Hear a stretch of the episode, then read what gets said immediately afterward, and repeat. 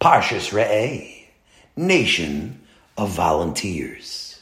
In Parshas Re'eh, the Torah tells us about the Ir Hanidachas, a Jewish city whose inhabitants were led astray to worship Avodah Zorah. V'darashta v'chakarta v'sha'alta hetef. And after it was investigated thoroughly, v'hine emes nochana davar ne'esta hato'eva hazot bikirbecha and it was determined that it's true, that this terrible abomination has occurred amongst you. Now the city and its inhabitants must be destroyed. You must surely slay all of the inhabitants by the edge of the sword. Everybody, men, women, and children, are put to death. Hacharim ota vet kol asherba, annihilate it and everything in it. The property too you should take all of the wealth of the city and you pile it up in the street. Visarafta ba'ish. And burn it in a fire. Et ha'ir kol shelala kalil. The city and all of its booty completely. Now let's imagine that that sentence was carried out. The Am Yisrael, because of its loyalty to Hashem, rose like a lion to fulfill the command of the Torah and wage war against the sinners. And now all of the inhabitants are dead, and the city and its property is destroyed. The deed is done. Oh no, it's not. Along comes the Torah and adds something else. V'lo yidbak biyadecha me'uma min There shouldn't cling to your hand any of the forbidden materials. It's a mushal. When you remove your hand from a bowl of clay or dirt, something always remains stuck to your hand, even if it's just a little bit. Maybe it's not so noticeable, but it's there. And so Hashem says that when you part from the destroyed city, make sure that lo yidbak biyadcha me'uma, nothing should stick to your hand. Imagine the Ir Hanidachas is a smoking ruin, and you are poking around in the ashes when suddenly you see something shiny lying in the embers. It's a little trinket or a gold watch, and it never caught fire. It didn't melt. Now that trinket has nothing to do with idolatry. It's kosher. It has no symbol of idolatry on it. And therefore you decide that it's appropriate. It certainly has no connection with the subject of destroying the city. So you're thinking, maybe I could keep it for myself. It's nothing after all. No, nothing doing, says the pasuk. Even that little bit shouldn't cling to your hand. And on this, the Torah adds some very important words. Laman, for the sake of that. It means for the sake of your loyalty to me that you demonstrate by not touching even the most inconsequential thing. Yashuv Hashem mecharonapo.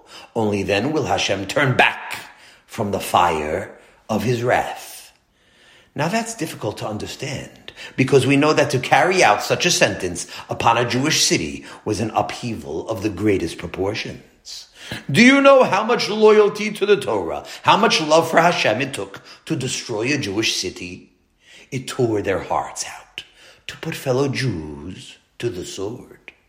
The Ir Hanidachas, after all, was a city of people who ate kosher. They all kept Shabbos and Taras HaMishpacha. In those days, everybody kept everything. Only that in addition to everything else, the people in that city dabbled in idolatry. An idol was a sign of good luck. If you wanted to have more success in agriculture or in the health of the family, so besides for davening to Hashem, you also worshipped an idol. We see that today too. But they were observant people. They were all from Jews. And therefore the command to kill all the inhabitants of that city was a most painful decree for the Am Yisrael. And so, wasn't it that loyalty, that heroism, the real reason why the wrath of Hashem was turned back? No. The order of the Pasuk is teaching us something here. Nothing should cling to your hand, and only then will the wrath of Hashem turn away. If you want the anger of Hashem to turn away from the Am Yisrael, if you want to once again achieve the favor of Hashem, then you have to go overboard. Hake take lifi charef is not enough. It's only after you fulfill the words. Nothing of the forbidden material should cling to your hand. That's when Hashem is reconciled with us once again. When you come to that madrega, that you're so opposed to what had happened in that city, that you won't take anything out of that place, no matter how innocent the object is, then that's a sign that HaKadosh Baruch Hu is being honored by us most fully, that we are showing our greatest loyalty to the principles of the Torah, that Shi'are mitzvah, the little leftovers of the mitzvah, the breadcrumbs that you thought are superfluous, are actually very important. The Am Yisrael is not interested in the minimum. For HaKadosh Baruch Hu, we go all out. Now to illustrate this a little bit more, we'll study something from Masechta Sukkah. You know that according to the Torah, all that is required in order to fulfill the command of Netilas Lulav is to take the four species in your hand. There's nothing else that you have to do. In a flash, the mitzvah is completed. The truth is that if mitzvahs ain't srichas kavana, if the deen is that you don't need to have intention for the mitzvah, so even if you picked up the lulav and other minim with the intention of hurling it at somebody, you're yoitze already. That's why we customarily pick up the esrog upside down, because if you would take it right side up, you're finished with the mitzvah, and you didn't even make the bracha yet.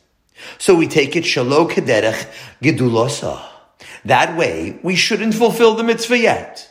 Then you make the bracha, and afterwards, you turn it right side up. So we see that all that the mitzvah requires is that you should take the daled minim in your hand. But among the Jewish people, that's not enough. We don't put it down. We hold it in our hands and we make nanuim in all four directions, and up and down. We're making a demonstration that our Kadosh Baruch Hu reigns supreme everywhere. He's in the north, the south, east, west, above, and below. North means he's in the North Pole. In case you happen to be stranded in the North Pole, HaKadosh Baruch Hu is there with you. If you're taking a trip to the South Pole, you'll find him there too. If you go east to China, HaKadosh Baruch Hu is there right with you. If you try to run away to Hollywood, California, he's there too. Wherever you go, you'll find HaKadosh Baruch Hu. Male, if you go up in a spaceship, or Mata, all the way down, wherever you go, he's there. And so the Am Yisrael doesn't only pick up the Daled Minim and fulfill the mitzvah. We wave it in six directions as well. Now suppose a person would be Mekayim the mitzvah of Nitilas Lulav, and he wouldn't want to make Nanuim. So he says he's not interested, or he's too busy. So the Beis Din wouldn't force him to do it. We have to force him to do the mitzvah of Nitilas Lulav. But we won't force him to make Nanuim, because it's extra. It's Shiare mitzvah. But the Gemara comes along and tells us something that we wouldn't have known ourselves. Do you know how great is the seemingly insignificant act of Nanuim? Shiare mitzvah, ma'akvin es haporonios. The remnants of the mitzvah hold back destruction. It means that adding Nanuim to the mitzvah will protect you from many troubles that come upon mankind. When we shake the lulav to the four corners of the compass, that restrains unfavorable winds that might come from the four directions and ruin the crops. We shake it upwards. Sometimes there might be hail that might kill the crops, or sometimes there might be an overabundance of rain. And we shake it down below so that the earth should be blessed with fertility. The Gemara says that by making Nanuim, we're being protected against illnesses, against plagues, against invasions, against earthquakes, all types of terrible things that can happen to the whole populace. Who knows what can happen, chas v'sholem? And all of that, charon af, all of the troubles that could come upon us are turned away, all because of the Nanuim. Now the question is, it's only Shiare mitzvah? The mitzvah you already accomplished the first minute you took it into your hand, and just holding it further and following these gesticulations, are they going to accomplish such tremendous achievements for you? Prosperity and protection? Could such a small, insignificant act, like waving the four minim in all different directions, be effective in protecting against retribution? And the answer is a resounding yes, because you're demonstrating what's in your mind. You're demonstrating a loyalty and affection for the mitzvah. By doing more than seems to be needed, you're demonstrating an especial love to Hashem, and therefore you deserve an especial treatment by Hashem. Chazal says like this, Ezehu chassid, who is called a chassid? Hamischased im koinoi, somebody who shows an especial devotion, an exceptional loyalty towards his creator. It means that the attitude of being attuned to the Ratzon Hashem, to what Hashem wants from us, is called Chasidus. The Mesilas Yesharim gives a mashal. A son was walking with his father in the street, and that father stopped for a moment to look into a window at a certain piece of merchandise that was on display. When they turned away and continued walking, the son said, Father, what were you looking at? Nothing, never mind, the father said. But the son makes note of that. Now, if the son is the kind of son who wants to please his father, he doesn't wait for his father to say, Son, buy me this, or I like this. He loves his father, so he comes back to the store later and he buys that object for him. The father didn't request it of him, but that's the sign of a truly devoted son. Whatever he thinks his father would like, he tries to do it voluntarily, even if his father only evinces an interest. A small hint from his father is already enough for him. And so too, the Mesilas Yesharim says that when the Am Yisrael sees an indication in the Torah that Hashem approves of a certain practice, we're not satisfied by doing the minimum. We go all out and add to it. We don't wait to be told. Instead, we seek opportunities to fulfill the desire of our beloved Father in heaven. We seek to demonstrate our loyalty and our love as much as we can. The Jewish nation loves Hashem, and therefore they're not interested in merely discharging their minimum obligation. They want to go all out because that's a sign of Ve'ahavta es Hashem Elokecha. A man who loves Hashem doesn't stop. Everything he wants to do is for Hashem. And so he says, Ribon Shalom, Mashcheni Acharecha Narutza. Draw us near and we'll run after you. Shir Hashirim. Show us a little bit of what you want and we won't stop. Now, if you pay attention, you'll see what an important principle this is in the lives of the Jewish people. It's the underlying theme of Judaism today, because almost everything we do is not what we are commanded to do. What it really is, is an expression of loyalty and piety. And these next words may come as a great surprise to you. That it is all our own invention. The Jewish nation invented most of the Torah. According to the Torah, you can eat cheese and meat together. Don't tell anybody the secret. But according to the Torah, you can smear butter on cold meat and eat it. You can't cook it together. But to eat it cold, you could. You're astonished? Maybe I shouldn't have said it. But no. The Jewish nation punctuously observes that. Different sets of dishes. Now, Two sets of dishes is a very burdensome requirement, but the holy Jewish nation has done it from time immemorial because they accepted to go further than required. We're the Am Chasid, the nation that does Lifnim Mishuras Sadin, men, women, and children, all gather to hear the Megillah on Purim without fail.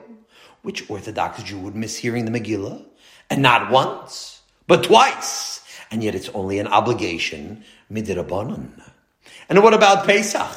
The dinim of Pesach. Most of the chumras on Pesach are midrabanan. The Jewish nation has accepted that even a mashu of chametz, the smallest amount of chametz, which according to the Torah is batal barov or batal bashishim, is forbidden. We won't even think about such a thing. The Jewish women are actually moisa nefesh for that. They give their lives to fulfill those laws. Now, those are only a few examples. It's a mushal for thousands, for hundreds of thousands of things. It's the system of the Amashem. If we look at our practices, we'll be surprised to see that most of what we Jews do in the fulfillment of the requirements of our faith is not written in the Torah. Not only is it not written in the Torah, it's not even required by the Torah Shabbal Peh almost everything that we do is an addition that our nation has voluntarily chosen to do. It's a remarkable fact The entire coming to the Beis HaKnesses, the entire business of synagogue is not a requirement of the Torah. There's no mitzvah from the Torah to make brachas, to pray Pesukei de Zimra, even Shmona Esrei. And yet Jews all over the world assemble in Bate Kinesias, and they remain there a long time. People must go to work, and it's a big inconvenience. Sometimes they have to skip breakfast because of that. But they fit it into their daily program. And it's all a voluntary duty that our forefathers assumed for themselves. And that's the greatness of our people. Of course, it's no longer voluntary because our fathers and our mothers have accepted it. And once our nation accepted it, it's obligatory upon us. We'll go into fire and water to maintain what we begin to do. But we began it. That's how much we love HaKadosh Baruch Hu. It's a remarkable picture we're seeing now of a pious nation that seeks to do more than what is expected of them. As you go through Shas, you'll see that's how it is. Page after page of Dinim Derabanan. Yes, you'll find Doraisas. Bava Kama, Bava Metzia, and Bava Basra are almost Kule Doraisa. Whether it's Dinim of the Chumash, or whether it's Lama Likra Svarahi, they are all things that the Torah commands. But that's an exception to the rule. Most of Shas is Drabanans. It's almost all an addition made by the Jewish people. Our lives are Drabanan lives. If we were limited to the laws of the Torah instead of Masechta Shabbos being a big, heavy Masechta, it would be a little volume, just a few Mishnayos and some pages of Gemara. Masechta Eruvin is nothing but an addition that our nation made. Masechta Eruvin is all Drabanan. There isn't a single Deoraisa in Masechta Eruvin. Eruvin is trimmings, an adornment for Masechta Shabbos. If we would keep Shabbos according to the law of the Torah and nothing else, what kind of Shabbos would it be? We wouldn't eat three meals. We wouldn't put on Shabbos garments. Of course, there wouldn't be any Shachris, Mincha, or Mariv either. There wouldn't be any Kriyas HaTorah. We wouldn't even come to the synagogue. The truth is, according to the Torah, on Shabbos there's nothing to do. You just get up Friday night and declare, it's Shabbos! And you're fulfilling the mitzvah of the Torah. You're Makayim mentioning Shabbos, and you're finished. You don't need any wine, no special foods, or seudas. We would remain home, or we would walk around in the fields. You can walk in your garden, pick up the stones, and clean out your garden on Shabbos. All that would be is we would not do the 39 forms of work, but we would handle muksa. We would be playing musical instruments. We would be doing very many things that Jews do not do on Shabbos. Shabbos would not look at all like what we consider to be Shabbos. It's remarkable what the Jewish people did to this concept of Shabbos. Of course, Hashem is the one who gave us the hint of how to do it. But we're the ones who did it. We are the ones who added and made the Shabbos so beautiful. Shabbos is a monument to the Hasidus of the nation that says, Mashkeni narutza. Draw me near, give me a little pull, and we'll run after you. Hashem, show us a little bit of what you want, and we'll run. You want Shabbos? So we'll give you a Shabbos. Not just the Shabbos like you asked for. That we shouldn't make fire. That we shouldn't write or weave or build. No! That's not a Shabbos. We'll give you a Shabbos with all of the trimmings. You want us to declare it a day of Shabbos. So we'll do it on wine. And we'll do it twice. We'll do it by day as well. We'll give you a Shabbos with Shal Shudis and with Zmiris. We'll give you a Shabbos with Bigdei Shabbos, a Shabbos with Muksa, a Shabbos with Kriyas HaTorah, and all of the other apportances that make it the most glorious day on the calendar. Yom Tov too. Almost all of Yom Tov is Chasidis. The Gemara tells us that when Yom Tov comes, it's a mitzvah to honor the festivals, and so we go all out we put on bigdei Yom Tov and we prepare lavish suudas. We eat special foods and we imbibe special drinks. Look over the Yom Tov. The Jewish nation in exile has even added the second day of Yom Tov. The reformers are wise guys. They abolished the second day. Only the first day they wanted. Hashem says, run after me. And they get busy running in the other direction. Now they don't keep the first day either. But not only did we add on a day, we keep going. Because when Yom Tov comes to an end, it's all over. We're not required to do more than what Yom Tov is. You can even look through the window and count the stars that are visible to know when Yom Tov is finished. Why not? When night falls, it's all over. But here is a man who when Yom Tov is over, he's still thinking about it. Actually, it's the next day already, and he has to go to work already. But this man, at breakfast, before he sets out to go to work, he puts on his table a bottle of wine. He doesn't have time to drink much, but he pours out a little thimbleful of wine at breakfast. He adds one more thing to his breakfast that he ordinarily would not eat, and he's doing it because of the Yom Tov that passed by. This man is adding to the simchas of Yom Tov. Now you'll say it's foolish it's a futile expression because after all, it's not Yom Tov. Last night was Havdalah. It's all over. Everybody is finished already with Yom Tov. They're dressed in their weekday garments. And they're all working now. The spirit of Yom Tov has departed. And this silly man is trying to do what was suitable only for yesterday. Oh no! He's not silly at all. It's Isru Chag anybody who makes an Isru Chag, an addition to Yom Tov, by eating something and drinking something additional, the Torah considers it for him as if he built an altar to Hashem and he offered an offering. Gemara Sukkah. A korban? But it's the day after Yom Tov. It's all over. The Beit Hamikdash is empty. Everybody has gone home. No, you haven't gone home. You're still in the atmosphere of Yom Tov because you hate to part from Hashem. Don't think that your little breakfast celebration is considered a small thing.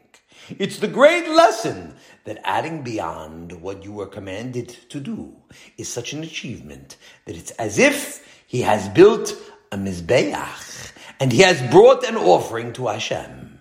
And HaKadosh Baruch Hu accepts that devotion of a loving heart.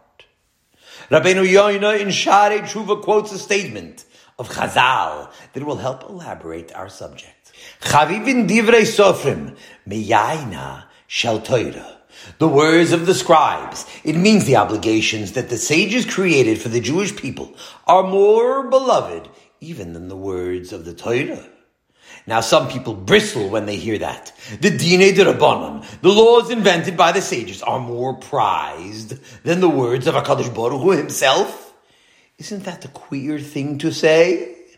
But Rabbeinu Yoina explains it as follows. He says that if someone sincerely loves the words of the Torah, then he'll create new safeguards, altogether new prohibitions, in order that he shouldn't come close to transgressing the words of the Torah. He says like this. It's like a king who planted an orchard of delicious fruit and beautiful flowers. So what did his loyal servants do? They made a fence around that garden so that no one should be able to trespass. Now the king didn't command them to make that fence. They did it on their own. And that's the greatness of the fence. It demonstrates their solicitude in protecting the garden. It demonstrates their interest in finding favor in the eyes of the king. And so we understand that when the sages of our nation built certain fences, certain prohibitions of their own, in order that the nation should be restrained from trespassing the laws of the Torah, that too was an expression of genuine love of HaKadosh Baruch Hu. And when the Jewish nation voluntarily accepted those fences, all the more so was it an expression of Avas Hashem. After all, the sages weren't rulers. They didn't have power. Their power came from the people, and therefore any decree that the Chachamim made was a decree of the people. And so when our forefathers accepted voluntarily to add to their obligations, it was a demonstration of love for the Torah. So much love that they want to be aware of anything that even in the most remote way might lead to a transgression. And that's a principle that the Jewish nation has followed collectively. It's a national system that the Am Yisrael has practiced from its inception. As soon as we became a nation, we understood that principle and we carried it out. Asu siyag la Torah. make a fence around the Torah of us. Because if you have a fence, it will protect you from coming inside the garden and being enticed to eat the forbidden fruits. But it's not like some people think that it's a fence of thorns. In Shir Hashirim it says, Suga b'shoshanim. The Am Yisrael is fenced in with roses. They're not fenced in with thorns. Fences that cause us unhappiness. The Jewish nation delights in its Torah. It is proud of these fences. We enjoy the fences of flowers that keep us away from evil, from iniquity, from degradation, from perversion, from falling law, from moral decay. The Jewish nation has remained a pure people solely because they had fences of flowers Sanhedrin. And the sages of the generations put up between them and between anything that was wrong, fences. So now we have a new kind of Torah. The Torah of Am Yisrael. Of course, HaKadosh Baruch Hu approves of it. And now it's his Torah. But actually this Torah came from our nation. The Torah is going beyond the line of duty. Of course, we were ridiculed for that. We had many enemies just because of that loyalty that we demonstrate. First of all, we had the Tzedukim, the Sadducees, at the end of the Bayis Sheni. The Tzedukim constantly showered us with their venom because we added things to the Torah. The Christians also ridiculed us because of that. The New Testament is full of barbs against the Chachamim for adding chumras to the Torah. It was an objection that was constantly raised by the Nazarene and his followers, that the sages were making difficulties that the Torah didn't require. What happened eventually? In the course of time, the Nazarenes threw away everything. They invented a theory that it's all obsolete, and there's a new covenant that did away with the old covenant. Not only the chumras of the Chachamim, but they disregarded all of the laws of the Torah. And the reformers did the same thing. The early ones said, certainly you must be decent. Certainly you have to have good midas. Decency and morality, no question about it. Certainly you have to keep Shabbos. But so many chumras you don't need. We can take away muksa and some of the prayers, all the isurei drabanan, and everything else like that, and just remain with the isura deoraisa. But Shabbos, of course they kept Shabbos. So what happened to them? Eventually they came to America and even those who kept Saturday, you understand what it means that they're keeping Saturday? That's the Shita of the Yetzer Hara. To yield little by little. The Gemara in Shabbos says, Kach darko shel Yetzer Hara. That's the way of the Yetzer Hara. The evil inclination says, certainly you have to be a decent Jew. Certainly you have to keep everything. Only that one thing here is not necessary. It's too much. Hayom Omer lo ase kach. Today he says, do this. A little thing. Umachar Omer lo ase kach. And the next day, a little more. Ubasof. And finally, holech ve'oved avodazara. This man goes and he finally ends up by being an idol worshiper. That's why you have today reformers who are To'eva people, reform rabbis who say openly that they practice Mishkav Zachar. You have today a Rabbi Susan who speaks at her temple and tells the congregants that she doesn't believe in God. Because after all, from the beginning, their rejection of the nitty gritty, the small details, was actually a symptom of the rot in their neshamas. It was a lack of love of HaKadosh Baruch Hu, the love that the Am Yisrael demonstrates dafka by means of being a nation of Hasidim. Because when you understand that it's all a demonstration of love, that it's all chavivin divrei soifrim, so there are no difficulties at all. And therefore, as much as our enemies ridiculed us and considered it one of our chief faults, that's our greatest virtue. We, Baruch Hashem, are still clinging to our fences, and we're still clinging to the original laws that the fences protected. The loyal people of Hashem don't want to give an inch. We love Hashem too much for such things. And we'll see now that it's a two-way street. Hashem loves us back. He's loyal to us. I'll explain that. In the Torah it states, Yisa Hashem panavelecha, that Hashem is going to be nice upon him. He's going to raise up his face towards the Am Yisrael. Now, the expression nice upon him needs explanation, because after all, Hashem's face is towards everybody. He's looking at everyone all the time. So what does it mean? He will lift his face towards us. It means he'll be partial to the Am Yisrael. He will favor us more than he favors anybody else. And this was fulfilled. He favored our nation, and that's why we are still around. There are no ancient people that maintain their existence until today. Everybody went down underground. The old Greeks are all underground the old Aztecs, the old idolaters of the Norse land. Nobody remains. All of their culture is underground. Even the language is gone. They don't speak those languages anymore. And one day the great universe and the big impressive cathedrals will collapse too and go underground. They'll be buried by mounds of dirt, like all the great temples and palaces of Babel. And who walks on top of them? The Jew is still above ground. Mark Twain once said that. It's interesting. A goy said that. He said that the Jew walks on the graves of his oppressors. We are still here. There's only one people that persists unchanged. A nation with its culture, with its full integrity. A nation whose language of their sacred books, the words that they use in prayer, is the same language that David HaMelech spoke we say exactly the same words. We don't pray in English or in German. Exactly the same words that David HaMelech sang on his harp. We say every day. Tehillah David. We're unchanged. Now such a thing couldn't happen by itself. It's a miracle.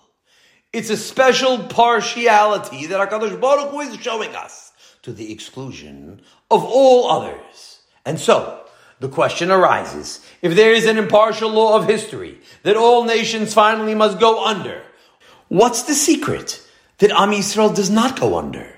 What is it that gains for the Jewish people this partiality? The Gemara puts this question into the mouth of the Malachim. Amru malachei hashares. Lifnei HaKadosh Baruch Hu. The angels say to HaKadosh Baruch Hu, they have a big kasha. Didn't you yourself say in your Torah, Asher lo yisapanim, that you don't show partiality to anyone? So how could you say that Yisa Hashem panavelecha, that you'll be partial to the Am Yisrael? That's the question the Malachim put to Hashem. Why is it that for Yisrael you make an exception and you're noise upon him? Now listen to what HaKadosh Baruch Hu answers them. Lo esalahim panim li Yisrael. Shouldn't I be partial to them? Of course I'm partial to them, because they're partial to me. How are they partial to me? Says Hashem. Look, I commanded them in the Torah. Eretz asher lo b'miskenut tochal balechem. When you eat bread, ve'achalta v'savata, uverachta, and you're satiated, you must say birkas hamazon. It means that there are two conditions that obligate you in benching. First, it has to be bread. And number two, it has to be lasova, eaten to satiation. Now along comes the Jewish people and they say, if that's the case, if we see what Hashem wants, why shouldn't we go all out in blessing Hashem? Just because we didn't fill ourselves up, we shouldn't thank Him? And so they began to go through the whole business of Birkas Hamazon, of thanking Hashem, even if it wasn't Lasova, even if it was just a small amount of bread. And they didn't stop there. They said, why only bread? Potatoes and onions taste good too. We should thank him for that too. And why only after we eat? Once we're at it. Once we're trying to show Hashem how much we love him and how much we want him to love us too. Let's bless beforehand, too. That's what the nation of Hasidim said. And that's how they instituted Masechta Brachas. That's the whole Masechta Brachas. It's all Chasidus. It's all the Am Yisrael going beyond the line of duty. except for the halachas of Krias Shema. The Masechta Brachas is almost entirely obligations that the Am Yisrael added on because of their love of Hashem. And that's why we say that man debai lemahave chasida. If someone wants to be an especially devoted servant of Hashem, likayem mile de brachas. He should fulfill the subject of brachas because that's what it is, a mesechta of Chasidis. And all of that, all of the additional things that we do, is a sign of what's doing in our hearts. And so HaKadosh Baruch Hu says, you go out of your way to show your love for me. And that's why I'm going out of my way to show my love for you.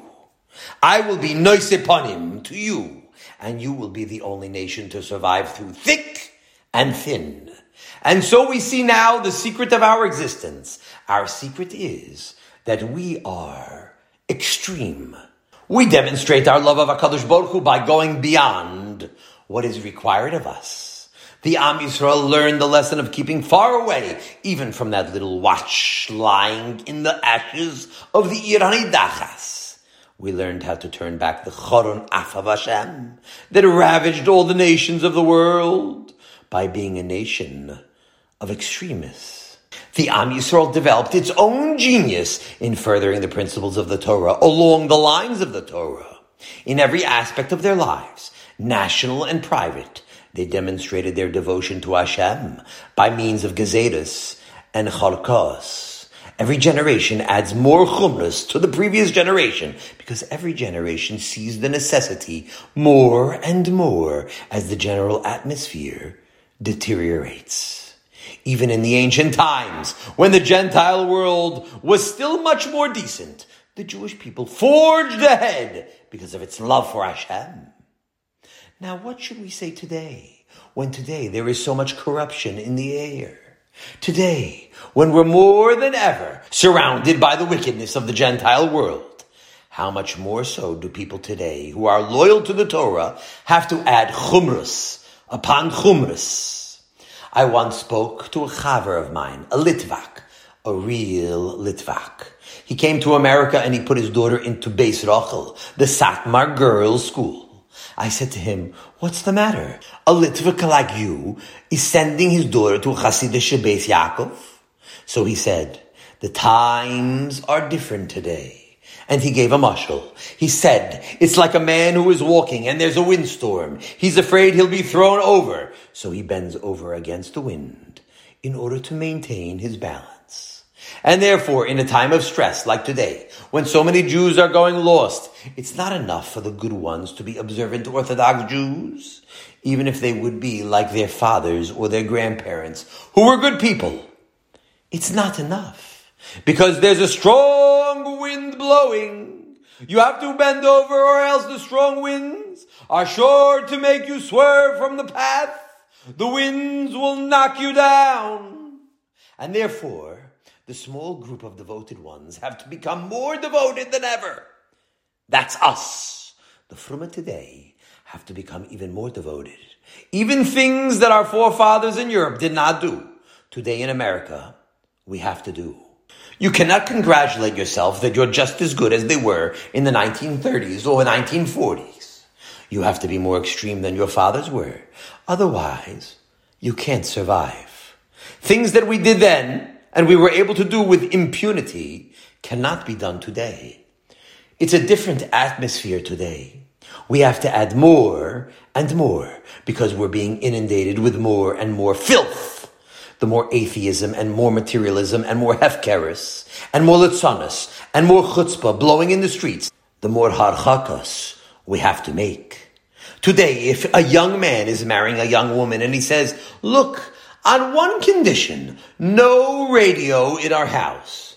So she'll be somewhat surprised because her parents always had a radio. They didn't have a television. That much she understands. Television is a sewer that brings in all filth into your home. But a radio? But she shouldn't be surprised. Because today it's different. It's not the same radio as it once was. You won't have a clean mind if you have a radio in the home. The things you hear on the radio today are already outrageous things. You hear today on the radio things you wouldn't hear 30 years ago, and therefore we shouldn't be afraid to speak up and say, no, we don't want it. We're different today. There's a greatness of character that cannot be demonstrated except by means of going beyond the line of duty, by behaving in a way that's more than the usual norm of decency we aspire to a more noble, a more holy life by being more extreme to the side of righteousness. By means of that, each person on his own and the entire nation together find favor in the eyes of Hashem. And that's why we're going to exist forever and ever. Because we're going to follow this system forever and ever. Whatever the Am gave in their loyalty, they're getting back with interest. HaKadosh Baruch Hu considers with the greatest love those people who go out of their way to demonstrate their loyalty to Him. You think it's just for nothing that we're still around despite all the attempts that they made that we shouldn't be around anymore?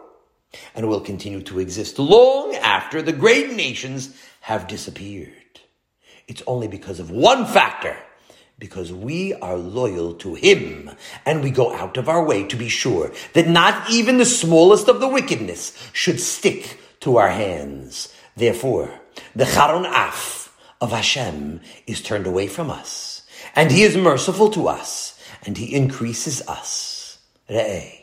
That's why we're still around and that's why we'll be around forever and ever. Have a wonderful Shabbos.